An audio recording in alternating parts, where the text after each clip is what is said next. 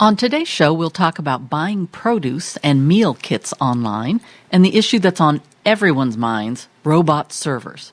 Our special guest today is Shubert Ho of Feed Me Hospitality in Edmonds, and we'll bring you some closures, the purchase of Gnocchi Bar by Tutta Bella, a new hotel coming to a historic building in Kenmore, and the reopening of Ray's Cafe. It's all coming up on the Seattle Dining Show. This is Chef Jeremy from Pecos Pit Barbecue. Let's open up the smoker and get the show on the road.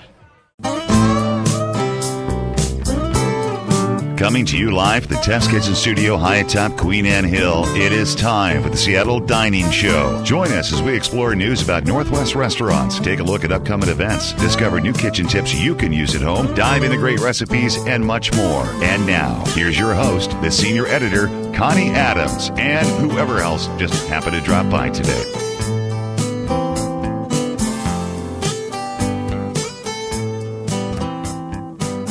Welcome to the March 2021 Seattle Dining Show number 2103. I'm Connie Adams, senior editor, and I'm here with Tom Marin, publisher and owner of Seattle Dining. Welcome. Robots. The robot's here. Welcome. See? Everyone's talking about it, I'm telling you. I'm taking over podcast now. Welcome. Uh oh, we just lost 42 listeners right there. well, robots are something we want to talk about today, but I thought we'd start with the idea of buying produce um, online for delivery. Um, there are places like Misfits Market that I just saw recently. It's all organic and non GMO. And there's a place called Imperfect Foods. It's food that doesn't look good, but it's perfectly fine to eat, as well as meal kit deals. And I guess the reason it pops up on my radar every now and then is that during the pandemic, of course, everyone's been home more. But normally, I, I have no uh, schedule. So, like, we did try a meal delivery system one time, but uh, you know, you you go, you get it, and it's fresh food, and then three things come up, and I'm not home for three nights. Oh, yeah. and then things you know go bad. If it's produce you know or something it can go bad. So it didn't particularly work well for us. Um, so you really have to be careful i think about knowing what your schedule is and what you like to do. For instance you could get all this stuff delivered shop you know they can do the shopping and the prepping and you just cook and that may be perfect time wise but if you are a person who loves to research i think about you all the time you love to think about something that sounds good and then you research how how other people what ingredients people put in mm-hmm. it come up with your own plan. You like to do that. Yeah. so having somebody else do all the research and prepping kind of takes the fun out of it. you know, like getting meal kits, I don't know where that food came from that's in the kit. I don't know Yeah. what grade it is. I don't know. I think a lot of 'em- how fresh it was. Yeah. And I have that problem. I talked to a neighbor recently about that same thing. Like, I don't really want somebody picking out my produce. No, I don't want that either. Yeah. But he said he had used Whole Foods and um, Met Market, I think. This was a couple months ago. And he said he was actually very pleased with both of them. I see the imperfect trucks around all the time. Yeah. I go out for walks, and there's Yeah. always uh, every week I see one at least. That's a lot, you know. Yeah. That's that's kind of a new thing I'd say in the past year or so that I became aware of it where there's so much food that if it's not a perfect carrot, Americans won't eat it. You know, they think they're not getting value or something. I like all the freaky looking carrots. I know the twisty ones. When I grew them, you know, you know how ridiculous I am about thinking everything is alive. And so I planted the carrots and I looked at all the instructions and they said, you know, when they start growing, you weed out a certain number of them oh, because they need space to grow. And I, I couldn't kill them. I couldn't do it. So of course, of course, when I pulled them out, the ends, the carrots were all wrapped around each other and Oh, everything. yeah. So that would be imperfect food, I would say. Hmm. And and instead of learning from that, learning how to garden correctly, I Hmm. don't grow anything anymore. It's just, it's just so painful. well, three years ago I put some garlic downstairs, and it kind of it, it, it it sprouted, and then I don't know if we had a heat wave or what, but it just all died. Oh. and I never worried about it again. And then uh, last year it came up again, Oh. and this year it's uh, it it has to, it needs to be propagated because there's so many pods of garlic down in there Ooh, now. So- I'll, I'll take some because I was joking about never gardening. You don't want any of this garlic. I put it there to keep the cats out of the Oh, area because okay. the cats poop in that soil all the Yeah. time. So I don't think you want to have that. Yeah, and by cats, we don't mean Tom's cat. Other cats. No, not my girl.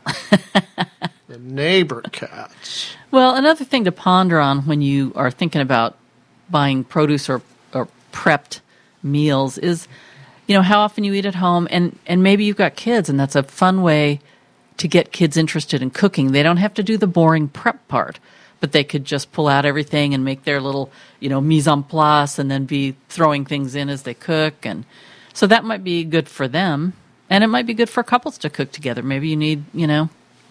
Kind of a Well, little you know, everybody's at a different point in their cooking abilities Yeah. too. So if you don't have a lot of cooking abilities, probably the meal kit is just fine for you. Yeah. And if you don't care if it's organic or not, then the meal kit's going to be just fine. Yeah.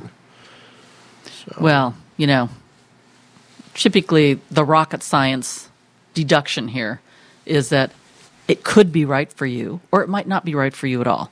So, So give it a try. yeah, and that can be said for a lot of stuff, like robot servers. Welcome. So there was a, an associate professor who um, at Ball State University who did a study and found that most people with a sense of resignation feel there's no stopping the romantic, robotic transformation of the food service indu- industry. Um, like right now, you can buy a robot that cooks hamburgers and robotic arms that put together pizzas and cocktails. Um, but they are talking about, you know, actual service Yeah. which or like behind the bar kind of thing. I, I don't think you would go to a bar and sit at a sit at the bar and tell your troubles to the robot anymore. Hey, man. Did I tell you what happened today? Uh, I'm sorry, I'm busy making a drink for Ben. There's so many variables in the conversation when you're out at a restaurant or out at a bar. I I don't think in my lifetime we're going to see robots become a, a regular thing Yeah. or even uh, much of an introduction of it. I think behind the scenes that you know they're starting to do those like little uh, counters where all the windows are and food gets pushed into the little window and you pay your money and open the window and take that food out.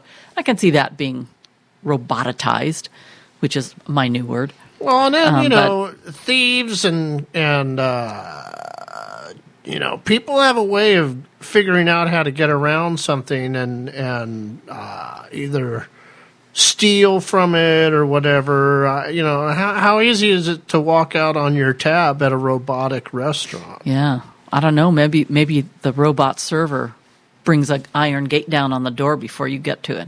You know, the only, reason I'd like to see uh, a robotic server is because one of the places that I like to go, I like to play music all the time.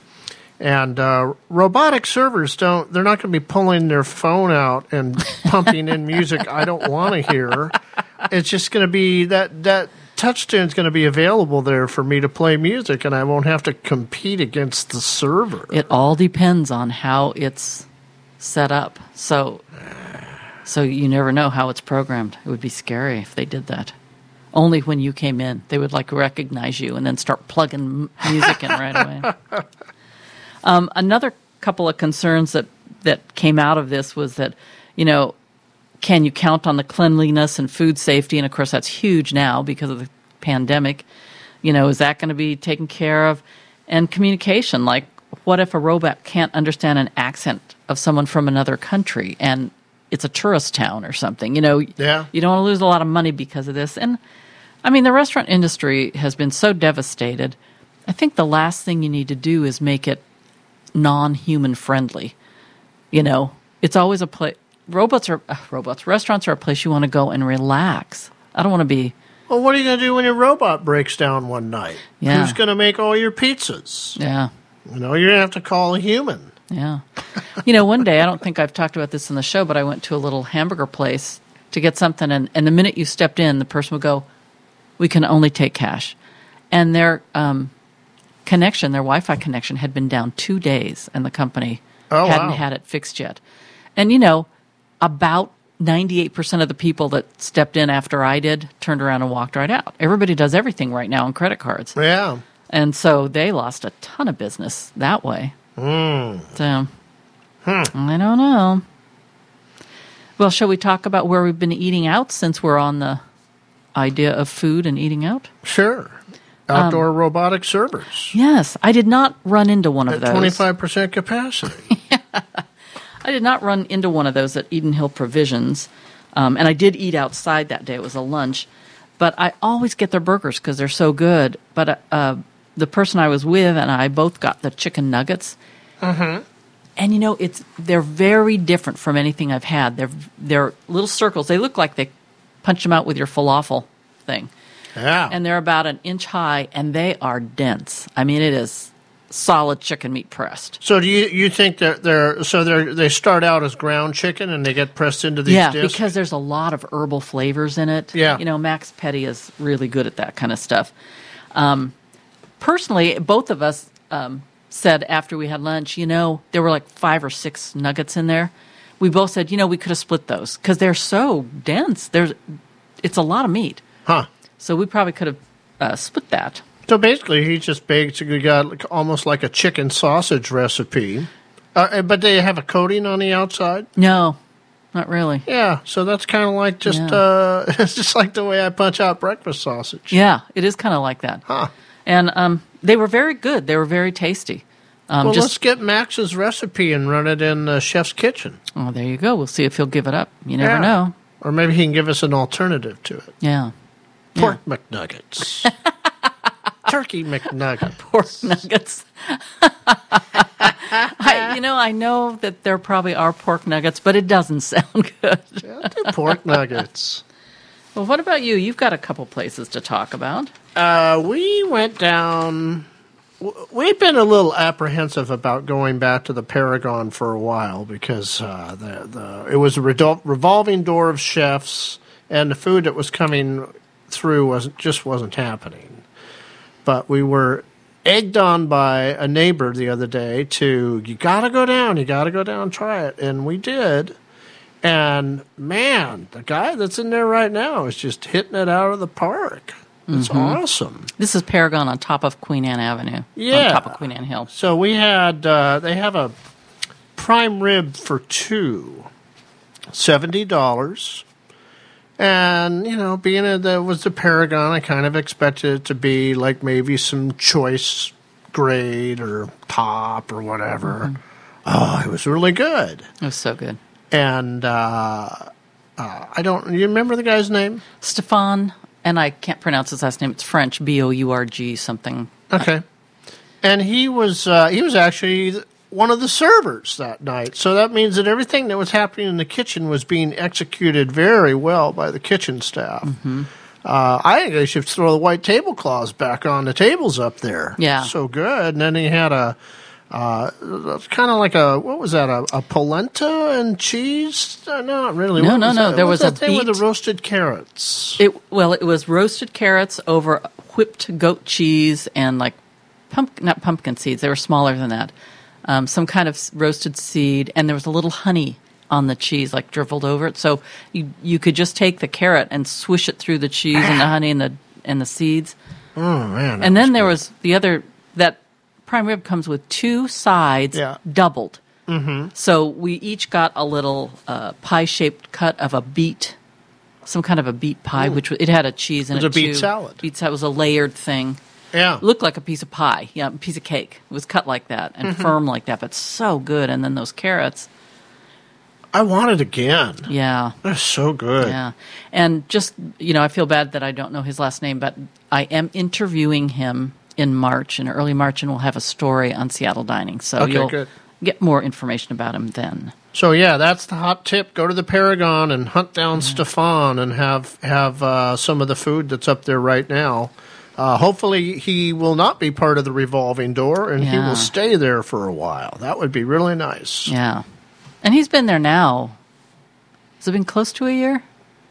I guess so. But you know, the people from Canlis listen to this show, so they'll know Oh, they're on the hunt for a new show. Oh, that's You know, right. I We might don't be. wanna- I might be really. Was, we, we were giving him away now. We're up. sorry, Kim. We didn't know. Did I tell you I went to Canlis and I, I walked in the door and welcome. uh, just kidding. That and that was Brian. All right. What about some home meals? Oh well, you were going to talk about uh, Dirty Dan Harris Yeah, Steakhouse that's right, in. Bellingham. Yeah. that was not the best prime rib in the No. world. And uh, if that's the best thing you got, Bellingham, somebody get up there and open up a nice restaurant. Maybe they want to open up a Paragon in Bellingham. Yeah. I don't know. But don't take Stefan. Well, he can he could be the executive chef over both locations because he knows how to make a kitchen Yeah. execute the meal. Yeah. And the other thing he told us that we were delighted with is that he gets a lot of foraged and wild mushrooms and he makes a mushroom salt and that's what he coats the prime rib with. And he brines it for 24 hours with that. Ah, that's why it was so good. so good. yeah.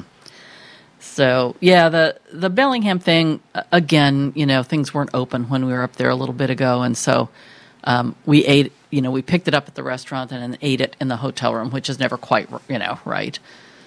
Um, but it was a bit disappointing, and it serves us right. We we asked some people, and they said, "Uh, not my favorite place." We Yeah. were like, "But it's the, The only salad place." was okay. yeah, yeah. The prime rib wasn't very good. But Oh. so. All right, so what have you been making at home? home meals. Um, a couple things I did: uh, cashew chicken and veggie stir fry. And I've tried it a couple times now, doing some different things. But I think I've got my recipe finalized, and it'll be in the Seattle Dining Oh, magazine.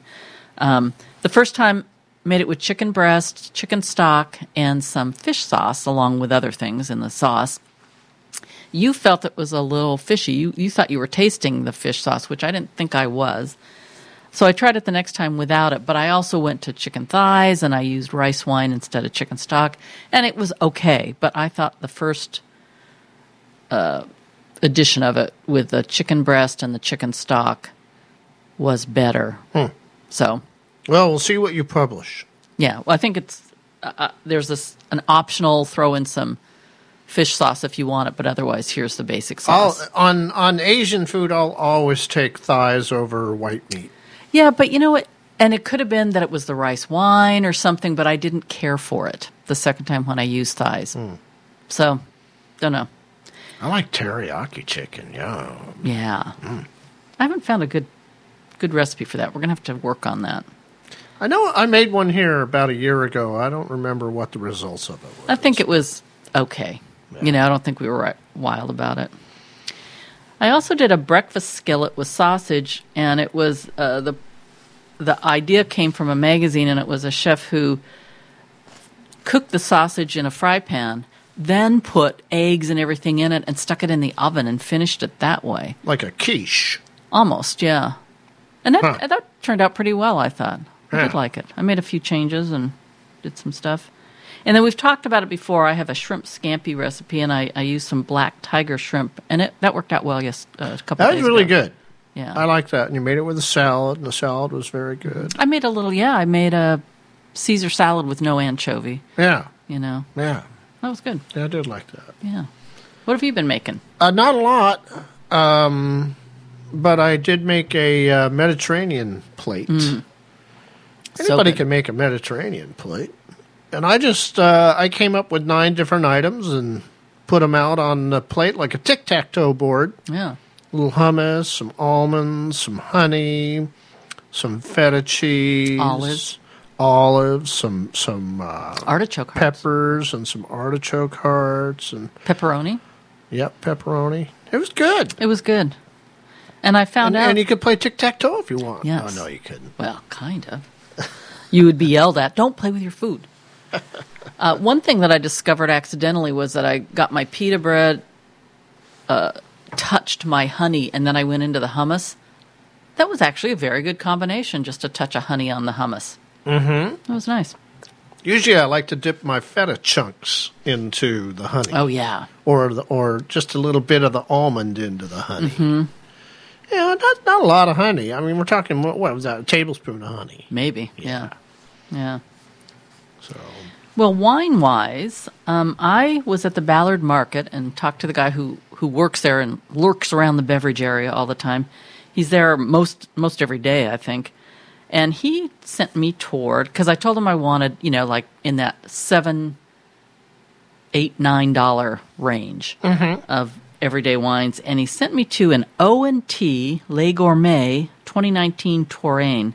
It's a French Sauvignon, and it was really good. He said he'd been pushing that wine for years and sold a lot of it wherever he worked before, and he's doing the same now, make sure, making sure that's on the shelves. And it was quite good. I really enjoyed that, and it was. I think it was eight ninety nine. Hmm. And then we've tried uh, another white, a Maine and Geary Pinot Grigio 2019 from California. I thought it was fairly dry and kind of citrusy. You you were like, it's fine, it's drinkable. You weren't wild about it. Didn't do anything for me. Yeah. you know, I'll drink anything, so everything's drinkable. So what about you? You had a an A3 wine you wanted to talk about. I did. Um, I've been getting this A3 Chardonnay over at the Total Wine Store for oh, maybe about a year now. and uh, I, I usually get along with a bunch of other stuff. But uh, today I dove in. It was uh, seven seven nineteen a bottle if you bought six or more. So I bought a case. And then I didn't have to spend the rest of my time shopping in the store. I just put a case on the cart and rolled Yeah. up to the register. And you like it well enough that that's Yeah, it's a really good chart. It, it's uh, it goes well with food, but it also is just a good uh, sort of a drinking teetotaler type of wine. You know, teetotaler, as in no alcohol. well, uh, as in like just light drinking. Okay. kinda, you know. I, I don't want to tell you this. I do not know how to tell you this, but drinking is drinking. Wine is wine. Why do you why do you imitate my doctor all the time? Oh, but but it's fine that I had the case of wine. It's very light. Yeah, it'll take a while to get through it, you know. And and speaking of that, you know, um, the A three actually uh, holds up pretty well in the fridge for a day or two Oh, if you have it open and you don't finish it up. So Where is that a California wine? yeah, the California wine they, they have. Um, uh, I guess you'd call them. Well, they have winery in uh, both Napa and Lodi. Lodi, that's like in the central Hmm. Yeah. California in the salad bowl there. Yeah. So, but the land is cheap. Yeah.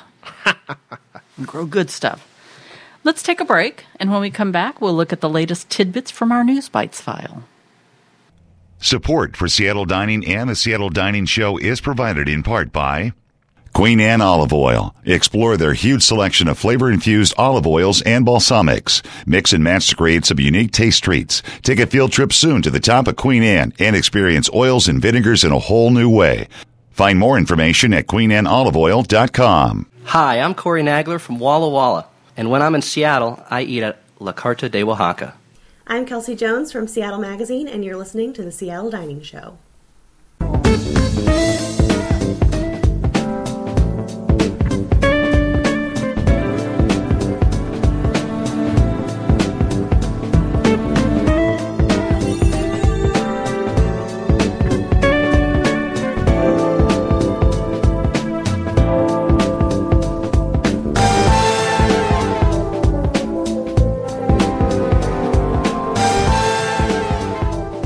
Welcome back to the Seattle Dining Show. And uh, we're going to dive into the news bites where we're going to tip you off on things that are happening in the industry, happening around town, who's open, who's closed. And uh, you can always keep up with our news bites on our uh, on our page, seattledining.com. Just click on the news bites link. And we keep that updated all the time. And I'm glad that you are giving us that robot voice and and then melding it into your real human voice just to show our listeners why the Seattle Dining podcast is not going robotic anytime soon. I don't think I would go to a restaurant over and over again where I got served by a, re- by a robot. I like to have, you know, a little personality between Yeah. me and a, a, you know, I like to have a favorite Yeah. server, you know. Yeah. And that's another thing about Paragon. The guy who worked there that was serving us, great. Yeah. Great guy who had moved up from San Francisco to be closer to his sister. Robots aren't personable. No. Hey, Cortana, get me my regular drink, will you? All right, we're moving into news bites, and now you've made Cortana talk. All right, ignore her in the background. So my first item is my saddest item, and it's that Jason Wilson closed the lake house in Bellevue at the end of February. And the reason I'm sad about that is because I like Jason. He's done a ton in the city, and he's you know the stuff he's contributed to the Seattle restaurant scene has been great. He's And- uh, participated in cooking with class before, hasn't he? no, Oh, I thought he did. no. He was, this is a really nice thing. He was willing one year to jump in at the last minute Ah. um, when somebody canceled me out on me two days before the event. But then it turned out his wife had already booked something and he had to stay home with the kids. But Oh. the fact that he was going to do that, you know, and he was Mm-hmm. going to do it this year, but probably not now. So um, my next item is kind of interesting. Tutta Bella had formed a partnership with Chef Lisa Nakamura that she would supply them with gnocchi at their restaurants. So that was their go to gnocchi. Now they have purchased gnocchi bar from her. And uh, they they have also Tutta Bella's opened what they call grocerant locations in QFCs.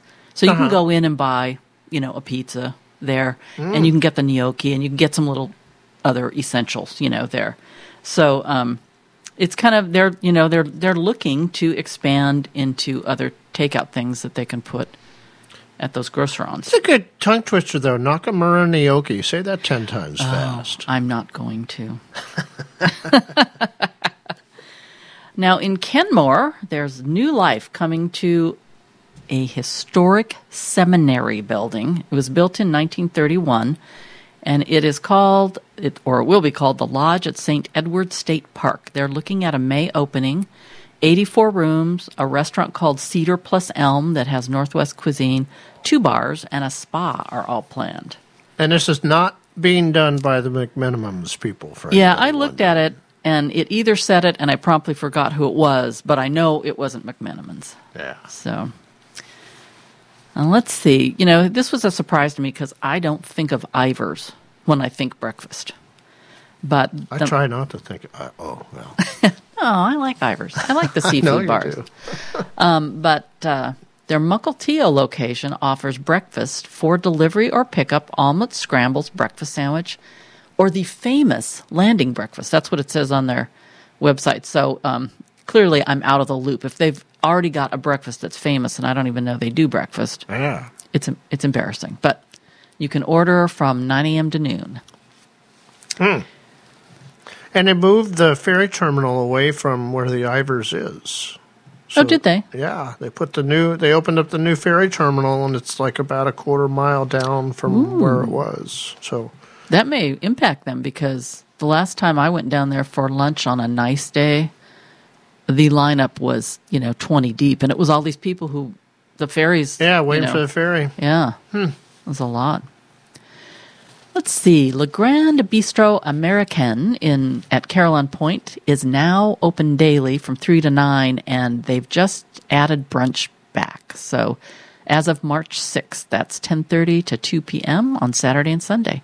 A lot of brunches coming up. Pogacha on Mercer Island has started serving brunch Saturday and Sunday 10 to 3. Um, so interesting that brunch is the big thing that's getting added in. I'm not sure why. But it, it does seem to be Nobody the last thing up and eat people breakfast.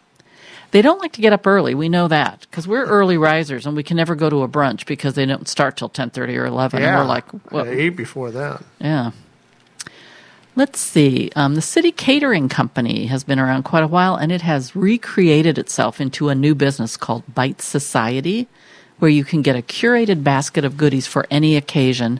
They currently have over 34 gift baskets that range from $39 to $395, but you can do a custom basket with them, and single products are also available. They should send us over to the three hundred ninety-five dollar basket to do a review.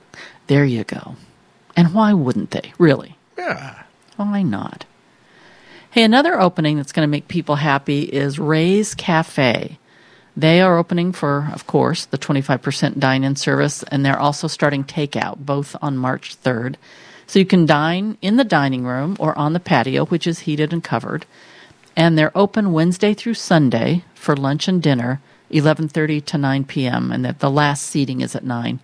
And their happy hours back. A lot of people just went for happy hour so often, and that's back daily from 4 to 6, or every day they're open. And you can use the Rays.com website to order off their takeout menu. And still, the boathouse remains closed temporarily. They make sure that you know that. I wonder why they would have the main dining closed. I mean, if you could be at 25%, wouldn't you want to be using that real estate? Well, you'd think so. I wonder if it's because that's more fine dining, and maybe it's that people just aren't ready to put that kind of money out to sit in either a cold room because windows and doors have to be open, Oh, or um, it's it just feels weird to be in there with three other people. yeah. You know, it may be that the and well, um, we have an interview coming up um, later today, and one of the points um, that we talked about then was I have lost my train of thought. I don't know. I don't know, But It'll anyways, come back anyway. Uh, but there, you can eat at the cafe, but you're not going to get Yeah. into the dining room right now. Yeah. Um, Shuckers at the Fairmont Olympic is now open for dinner Fridays and Saturdays, 5 to 9.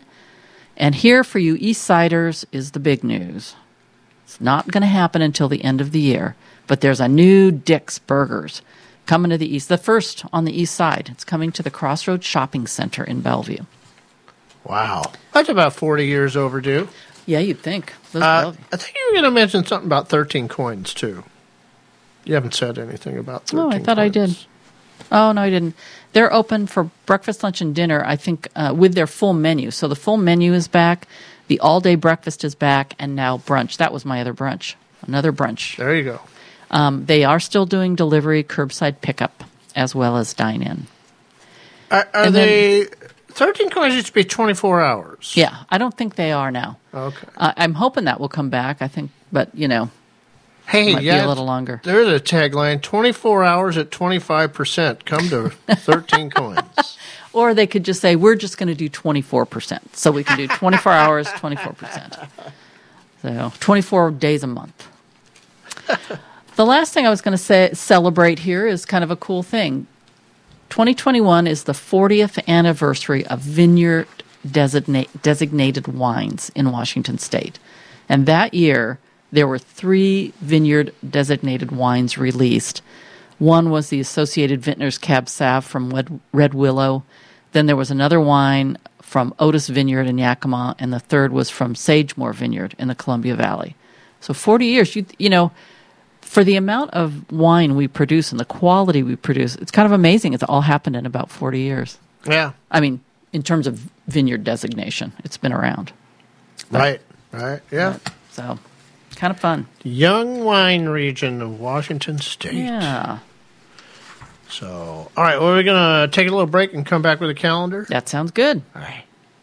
Support for Seattle Dining and the Seattle Dining Show is provided in part by Esquin Wine and Spirits. Drop by and check out one of the widest inventories of wines from around the world, as well as local and international spirits, all procured by their expert staff. Is your wine collection ready for a new home? Esquin offers monthly wine store storage lockers in a temperature controlled environment. Visit their website at madwine.com today. Hi, this is Meredith from Crown Hill, and my favorite place to get brunch is Señor Moose in Ballard. Hey, I'm Jared Burns, owner and winemaker at Revelry Vintners, and you're listening to the Seattle Dining Show.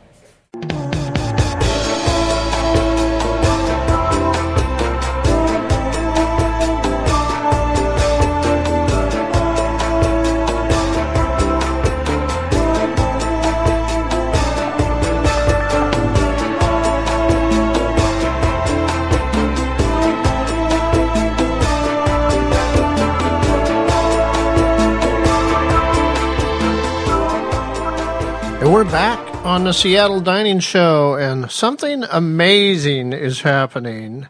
Uh, we've been so short on calendar items over the last year, but we've got a full list of calendar items to go through this month.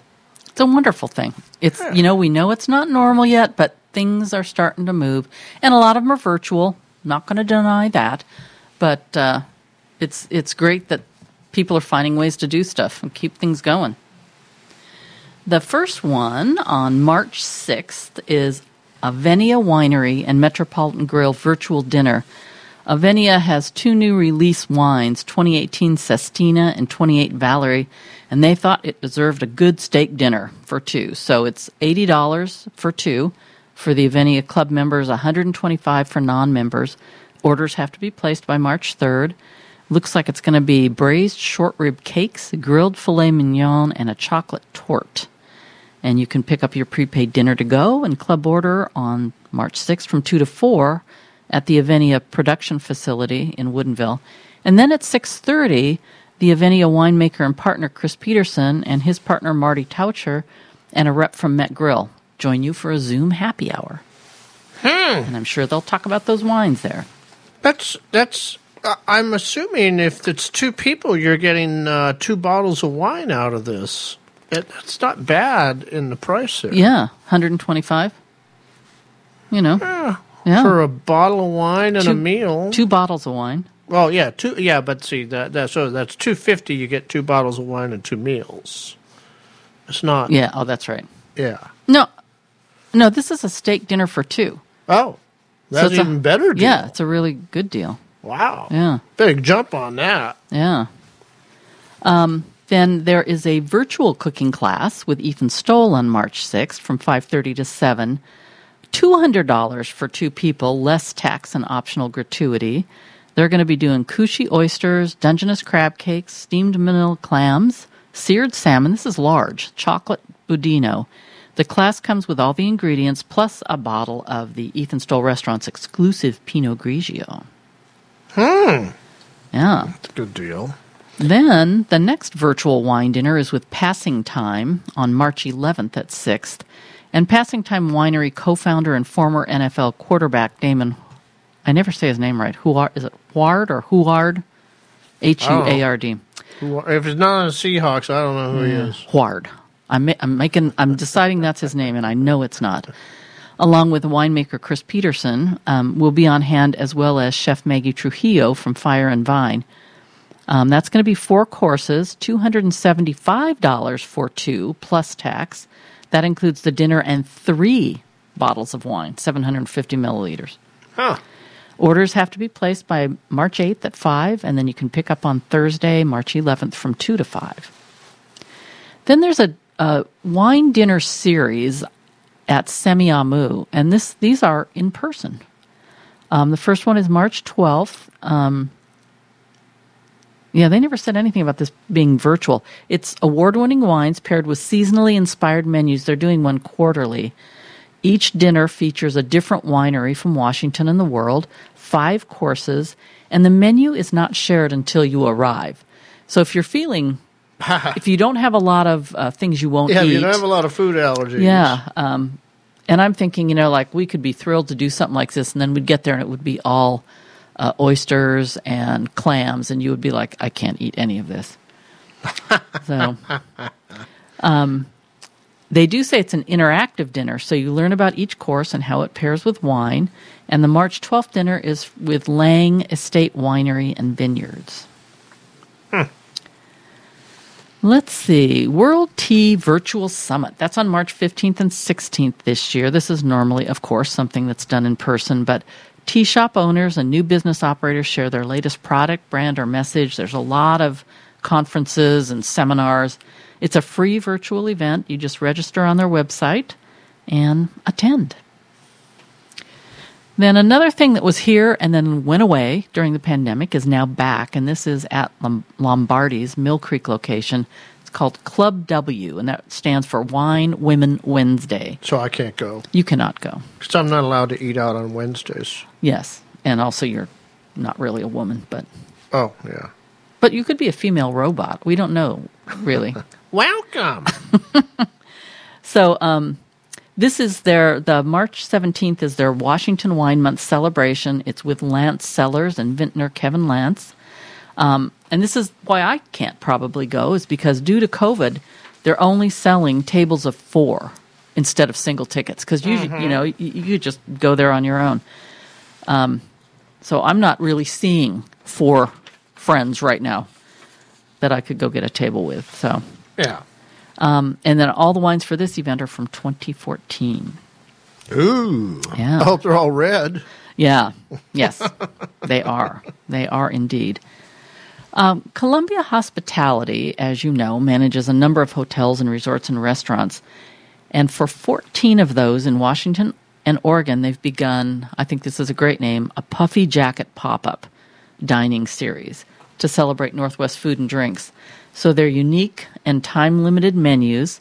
Um, Salish is doing it, Semiahmoo, Hearth at Heathman, Cedarbrook, and these go through March 27th. So you just need to go out and look at the calendar. We'll keep putting them up. So by the name Puffy Jacket You're- pop up, that means you're going to be eating outside. Yeah, you're outside. Yeah. Exactly. And they do have heated places and stuff. It's not like you're going to be totally in the in the weather. So But- wear your longest puffy jacket, and we'll have a contest, and whoever has the longest and puffiest jacket wins uh, free dessert.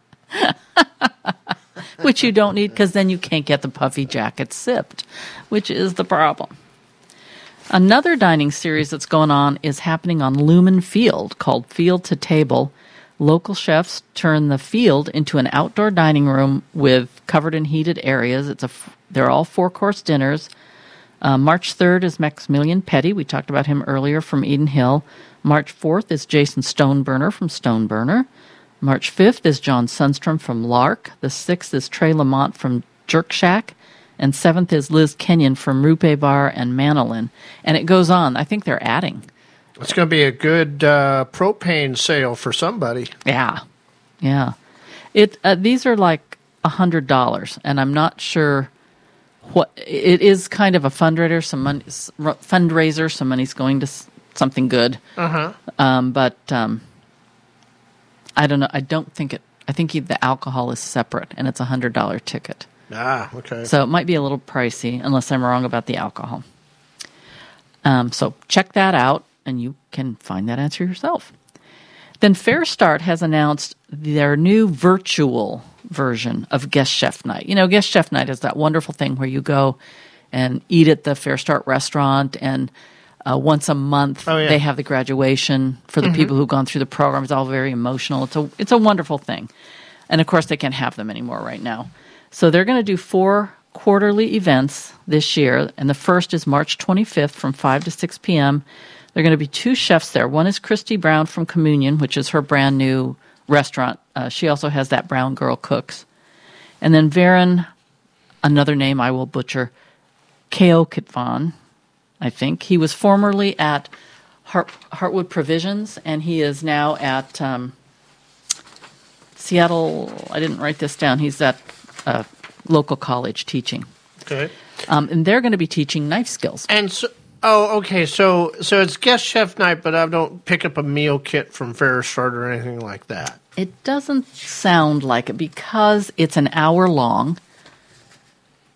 I d- Yeah. It didn't say that. Yeah, I don't know. And then Wayne Johnson, our favorite, will serve as host and MC. These are free. Normally you have to pay because, of course, you're Oh, yeah. you're That's you're getting food, and this time you're just gaining skills. But Mm-hmm. uh, but that is nice, and you do have have to register in advance. That's required. So just go to farestart farestart.org. Okay. So So, that is a scoop. It is a full a full virtual list. calendar. yeah. Happy to see it. All right. Well, we got a special guest coming in, and so we'll take a little break, and we'll be right back. Support for Seattle Dining and the Seattle Dining Show is provided in part by Salty Seafood Waterfront Restaurants. Visit them on the water at their Alki, Redondo, and Portland locations.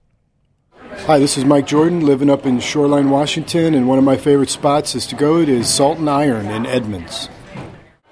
Hi, this is Janie from Northwest Travel and Life magazine, and you're listening to the Seattle Dining Show.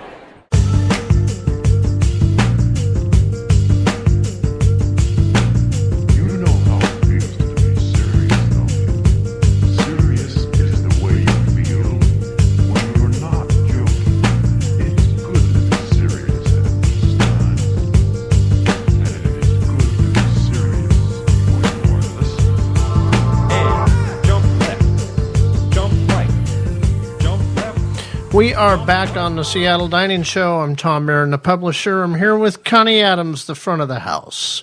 And we have a special guest on the line with us today. And Connie will tell us all about it. Yes, I had the pleasure of meeting Shubert, Ho- Shubert Ho about two and a half years ago, and he and his wife Mira, along with partners Andrew and Sierra Leckie, own Feed Me Hospitality in Edmonds, which includes quite a number of restaurants, which we will talk about today. And they are also the exclusive food service and beverage operator for the Edmonds Waterfront Center. Shubert, thanks so much for being here. Thank you very much for having me. It's really nice to be here today. Excellent. Um, one of the things I want to talk about, like right off the bat, is that you opened a restaurant, oddly enough, in the middle of the pandemic in 2020. How did that all come about?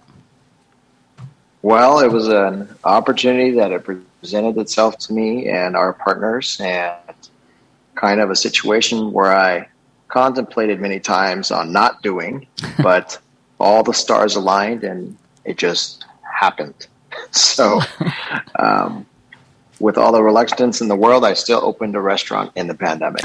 yes, and it was it was sure a great journey.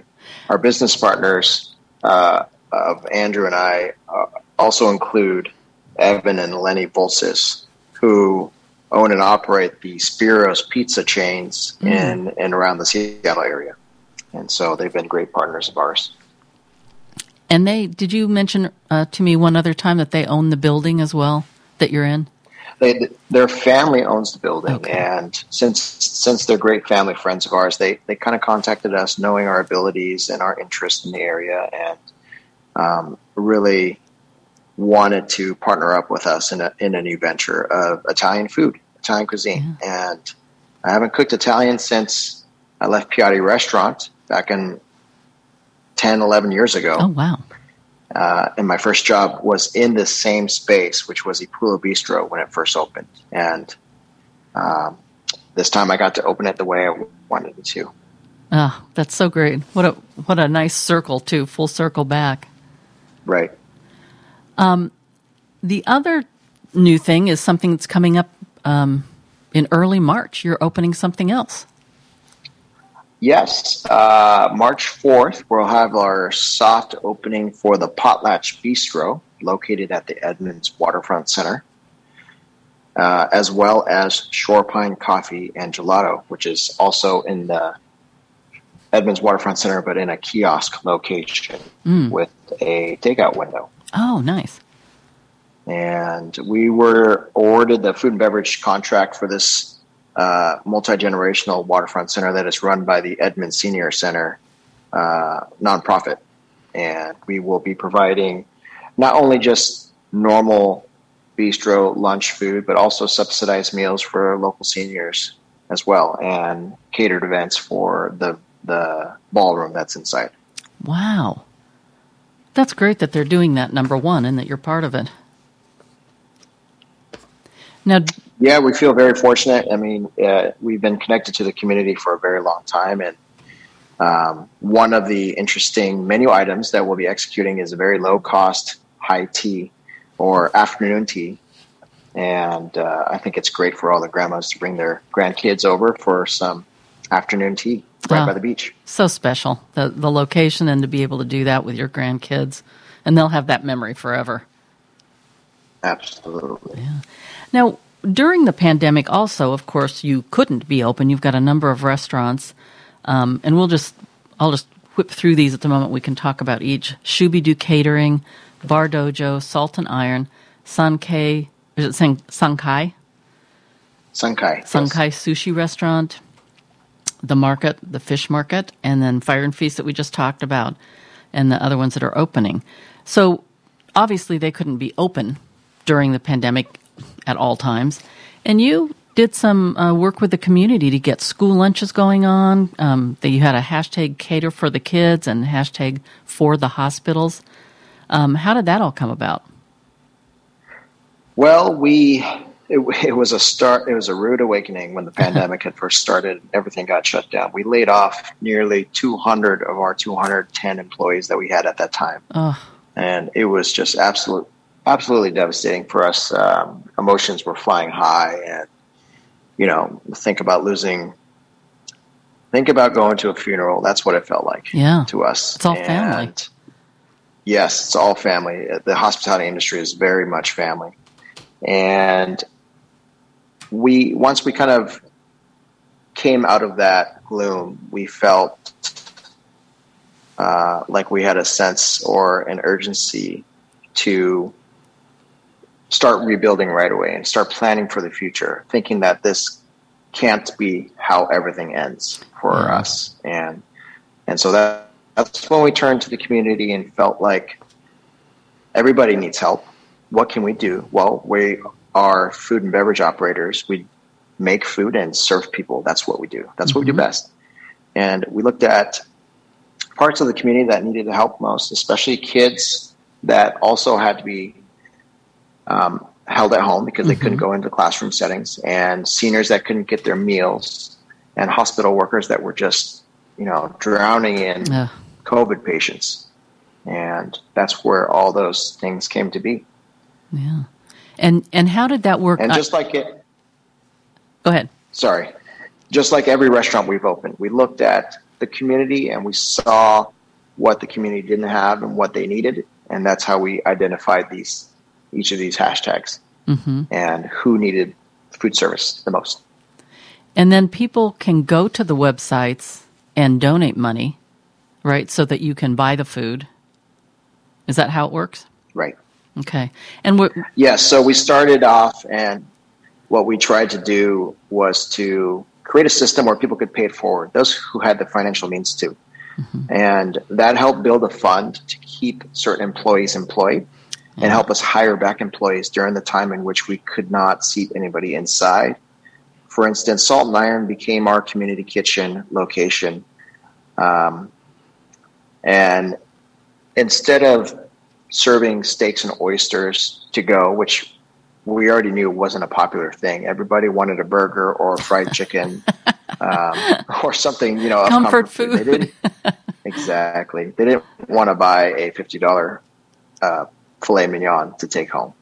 So, well, our biggest restaurant, our biggest footprint that seats over hundred people, had to be turned into a staging area where we would mass produce lunches for uh, kids and dinners for seniors, and then uh, drop off meals for all the area hospitals.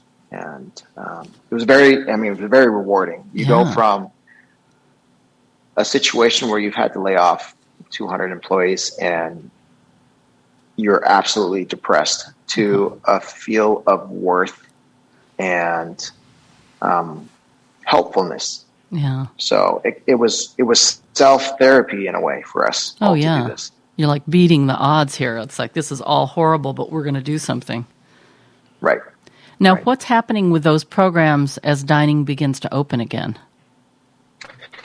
Well, currently we still offer uh, kids lunches, and we identified again that uh, after the summer had ended and people were going back to school or not going back to school, when the whole distance learning situation had been identified and the processes were in place, Mhm. so kids were going to do Zoom from home Right. with teachers. Um, we saw that the parents were having to either stay at home or send their kids to a daycare or have grandpa and grandma take care of them. Family members, they might have joined pods. Uh, there's not enough time in the day, every single day of the week, for them to make lunch, even for the kids, because Mhm. they're trying to do their own work at home. A lot of these parents are even teachers in the school district. So we felt like we needed to provide an affordable option at $5 a meal that included a very healthy scratch made uh, lunch for children to be picked up or delivered to their house. Oh, nice. And this included uh, a starch, a protein, uh, a vegetable, and uh, a fruit. And that was the guideline for all my chefs uh, to move forward in that direction. hmm So now, instead of it all being at Salt and Iron, it's everybody's doing some production. The only unit that is doing that lunch production is the Market Fishmonger. Oh, okay. And because they're the only ones open for lunch. Mm, okay. Okay. And Salt and Iron still collects um, funds from the public to pay it forward for hospital meals and also senior meals. Mm, okay. Although that has kind of waned as people have returned to inside dining and it's getting safer out there for people to dine in restaurants or even order takeout. Right. Um, so you know things shift one, from one location to, to the other, but we still receive you know donations every now and then. Once we get enough meals donated, then we send them out Yeah. to. Uh, you know, we work with people like the Edmond Senior Center, the Edmond School District Foundation. We call local area hospitals and see their needs, and uh, this is how we equitably distribute these meals. Yeah, that's so great.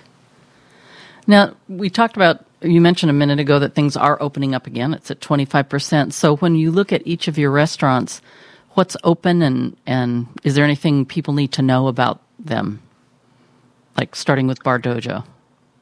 Yes, uh, you know, we are a company that really likes to take care of our customers and keep them safe as well. Food safety is paramount in any restaurant, and we're a highly regulated industry here in Washington State. The health department has very high standards compared to many states around us on how we uh, manage our employees and also treat our customers in terms of safety. Uh, that is no different in the time of COVID as they've come up with pages and pages of new regulations on how we should operate in this safe environment. Um, we have extra COVID barriers in between tables, plenty of social distancing, uh, food safe industrial sanitizer from our dishwashing company, and many other facets of wearing masks, wearing gloves, and just cleaning surfaces. I would say we really pride ourselves on how safe it is to eat inside and outside of our restaurants. Uh, we went as far as building nine 8 by 16 verandas on city streetscape after it had been approved by the city of Edmonds just to create about eight tables per location of outside dining Wow. and that's really helped us out in terms of recovering from all the lost uh, gross revenue. Oh, yeah. And I feel like Washington can move forward a little more than 25%. Studies show, according to the Washington Hospitality Association, that dining at 50% is actually safer than dining at 25% Now, why is because that? it allows more people an outlet to go into a public controlled environment to dine with others instead of going to someone's home Mm. or going somewhere else where someone isn't watching your every move and saying, put on your mask when you leave your table, please, or when you're not eating or drinking. hmm Uh, and the surfaces are sanitized. The HVAC has ionized technology that removes 99.4% of pathogen particles in the air. So there's a lot of safety measures that you won't see in a home environment. Yeah, you know, it's funny too. At the twenty five percent mark, we've just started going out. You know, as opposed to take takeout, we've gone out a couple times, and only one place did somebody continually remind. You know, like Tom got up to say to do something, and I think actually was just standing up to stretch or something, and she was like, "Mask on," and you go, "Oh, we were trading seats," and she was like, "Mask on," and he said, "Oh, I'm just." Oh, she goes, "Okay, okay," but she was. You know, she was watching everybody in there to make sure that if they weren't eating and drinking, and it, you appreciate that, you know, they're trying to be safe. Right, like uh, like any good restaurant, you want your server to have attention to det- detail, and this is no different. Yeah. Now, so are all your places open at the 25%? Yes, everybody is open with the exception of the market. Now, uh, out of the five or six units that we have, the market has been um, the only one to actually make uh, a profit out of all this because their food service is primarily takeout. Right. Everybody was used to that anyway. Exactly. And they went from um, an 11 seat dining room, which is, you know, it, it was kind of a counter Mhm. area where you could sit and eat, to not having any space at all because of the 25%. But because we built a deck with a pergola on it, and we also built those verandas, we, we tripled our seating outside and really have no more use for our inside seating because they need that space to stage all the to go orders they get on a daily basis. hmm And it really has been the saving grace of our company. Had we not diversified into this kind of quick service takeout model Mhm. two or three years ago, we probably would be way worse off than we are today Yeah. You in are, weathering the storm. Yeah. Who you know, you think you're making the right decision. Who knew you'd be setting yourself up for something good in a pandemic? That's crazy. Right. They they lost they lost a lot of money the first two years they were open, and um, and and now they're keeping us alive. Yeah. just barely hanging on. So yes, Ironic. it's it was a good investment, not knowing what would happen in the future. Well, what what's going to happen to outdoor seating when when the pandemic ends? Is the city going to want to take back the property that people have put outdoor dining on and tents and things like that?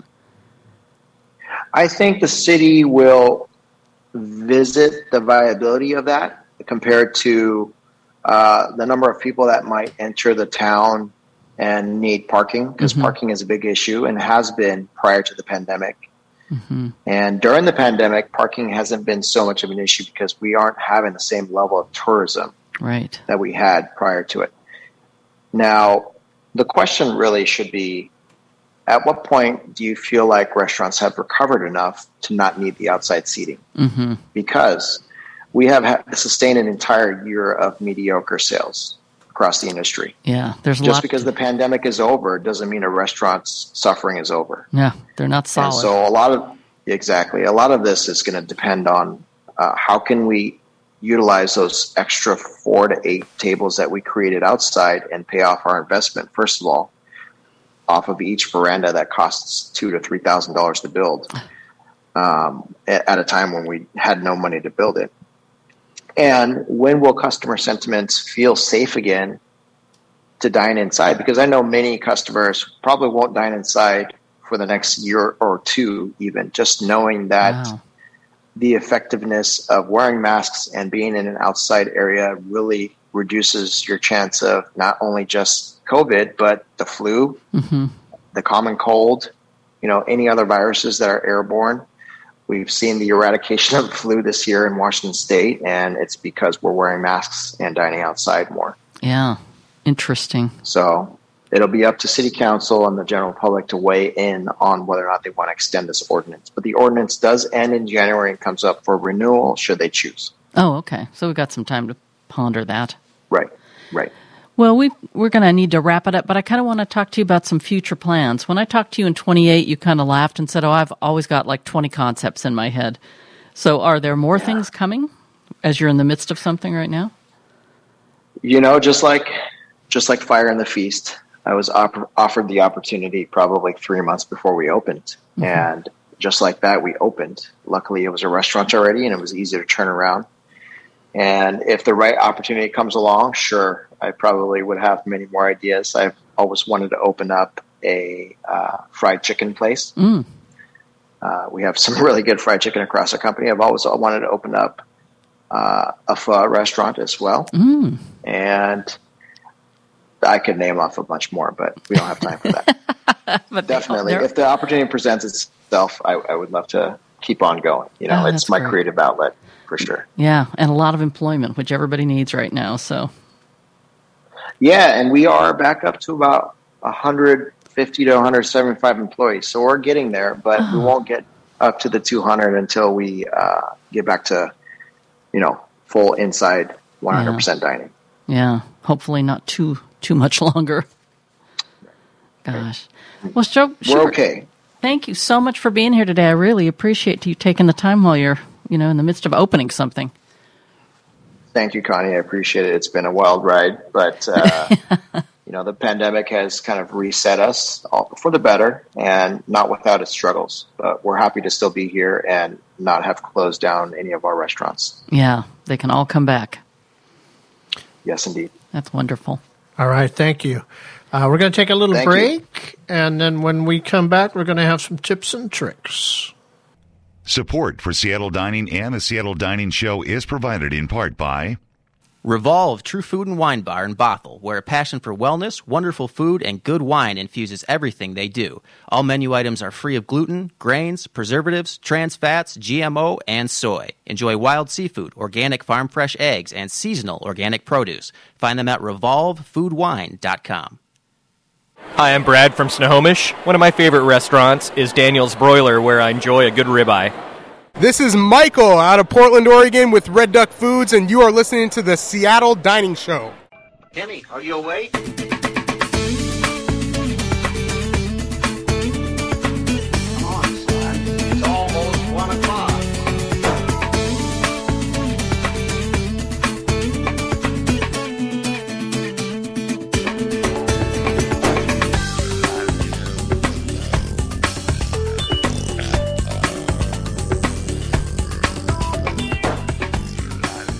We're back on the Seattle Dining Show, and thanks again to Shubert for coming in and being our guest today and giving us his insight about how he's dealing with all of this pandemic stuff. Uh, and anyways, we, we always like to close the show up with some tips and tricks. And uh, I think you got something here. What do you got? Well, it's not uh, not rocket science. We haven't talked about it, I don't think, on the show before. It's you know you see this in almost every cookbook, but when you're making meat at home, it's important to let the meat rest after you take it off or out of the heat. Mm-hmm.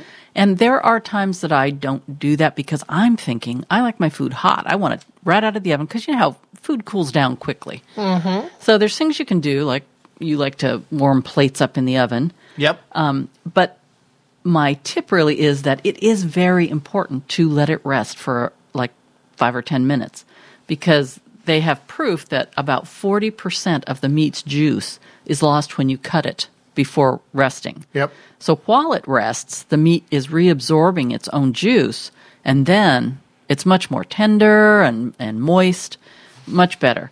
And so, it, particularly if you're going to be doing uh, a rare or medium rare meat, you, you want to put it on a heated plate. Yeah. So it gets to retain some heat Yeah. too.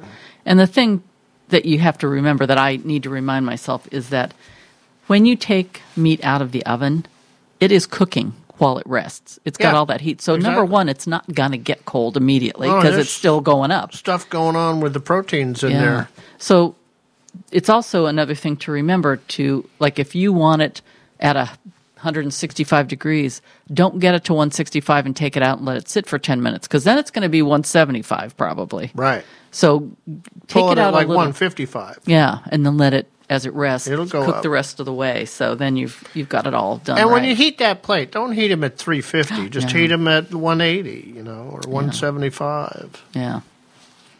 So that's my tip for the day. Okay.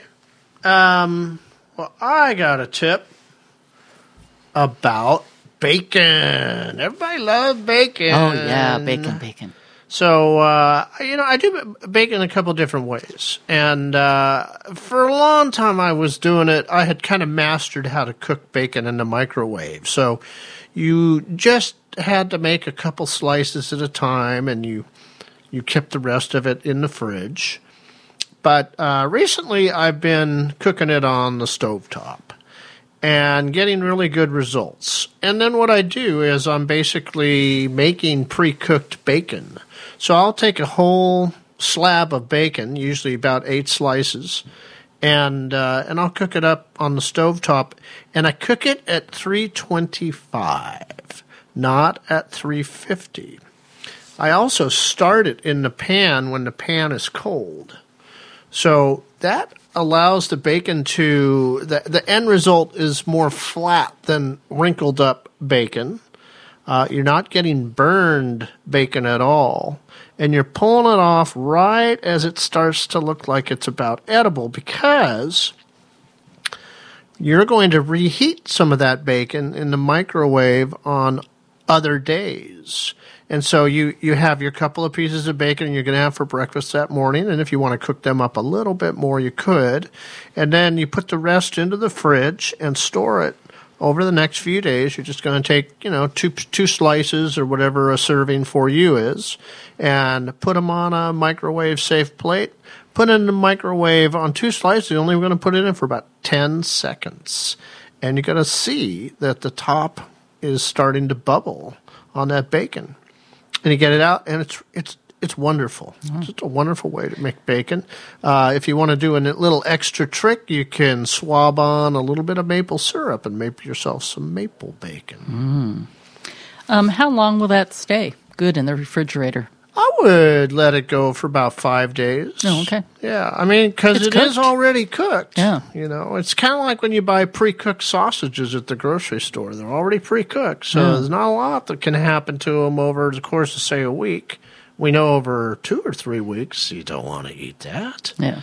But, uh, but for, you know, five days, maybe seven days.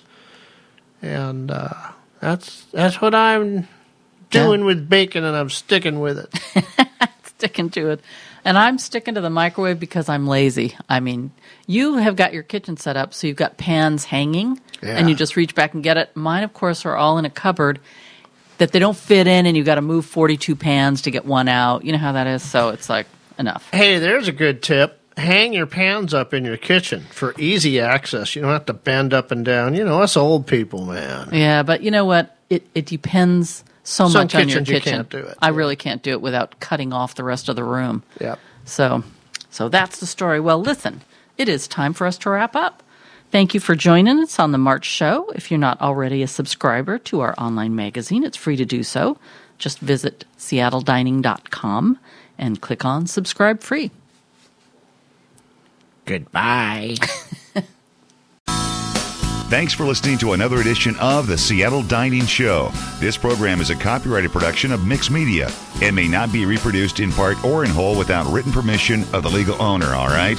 However, feel free to share the link with all your friends on Facebook. Studio equipment for this broadcast was purchased locally at American Music of Fremont Icon. The views and opinions expressed on this show are exclusive to the host and guests and do not reflect those of former employees of Bill the Butcher, the Surrogate Hostess, the Beeline Diner, Louis Chinese Cuisine, the Doghouse, the Five Mile House, Charlie's, the Twin Teepees, Ocean Air, Benjamin's, the Madison Park Cafe, or any other lost Seattle icon. Subscribe free to our monthly magazine online at seattledining.com and join us next time for another edition of the Seattle Dining Show.